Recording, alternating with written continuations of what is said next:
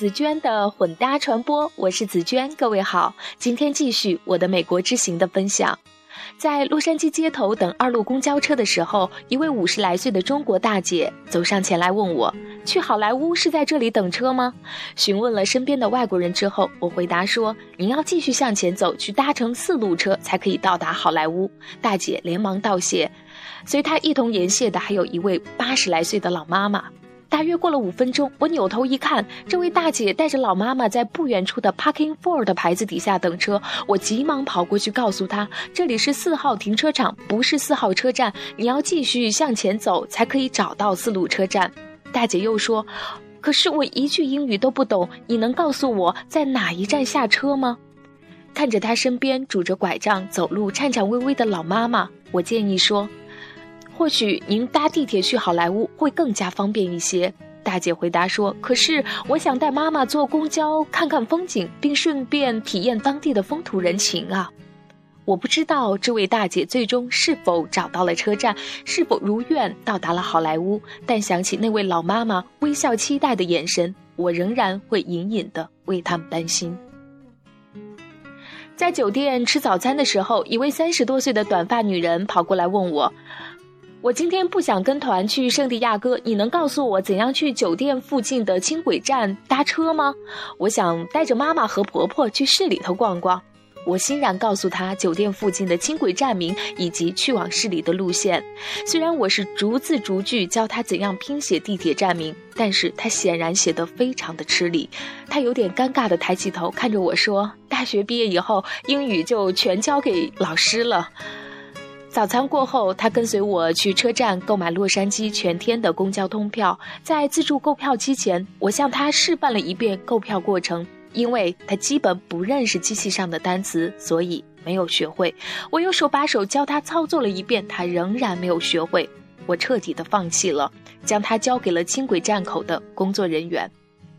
而此行最让我佩服的是一位六十八岁的老先生。作为一名资深的地质工作者，老先生在年轻的时候去过不少国家。退休以后，他决定也带着老伴儿去看看世界。于是，他从六十四岁开始学英语。他先是四处找英语学习班，但北京的英语班都拒收他这个超大龄学生。一气之下，老先生开始通过网上的影视剧自学英语。虽然由于年龄的原因，他记忆单词是非常困难的，也很难学会标准的英语发音。但是走到哪里学到哪里的执着精神，已经让他如今基本可以和当地人自如的交流了。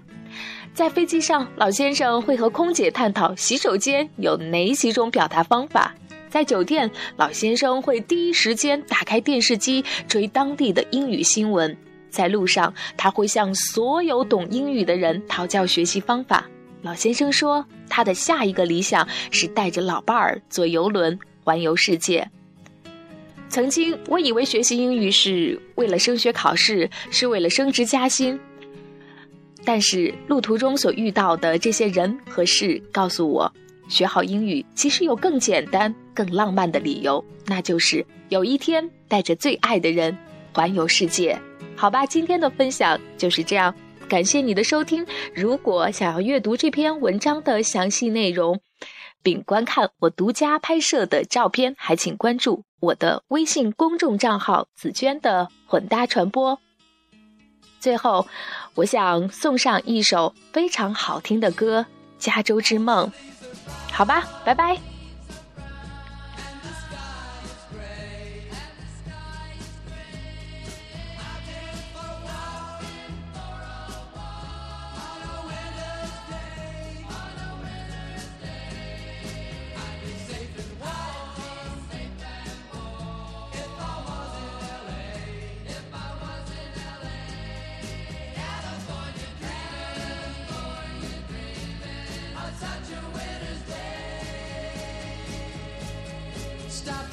Church.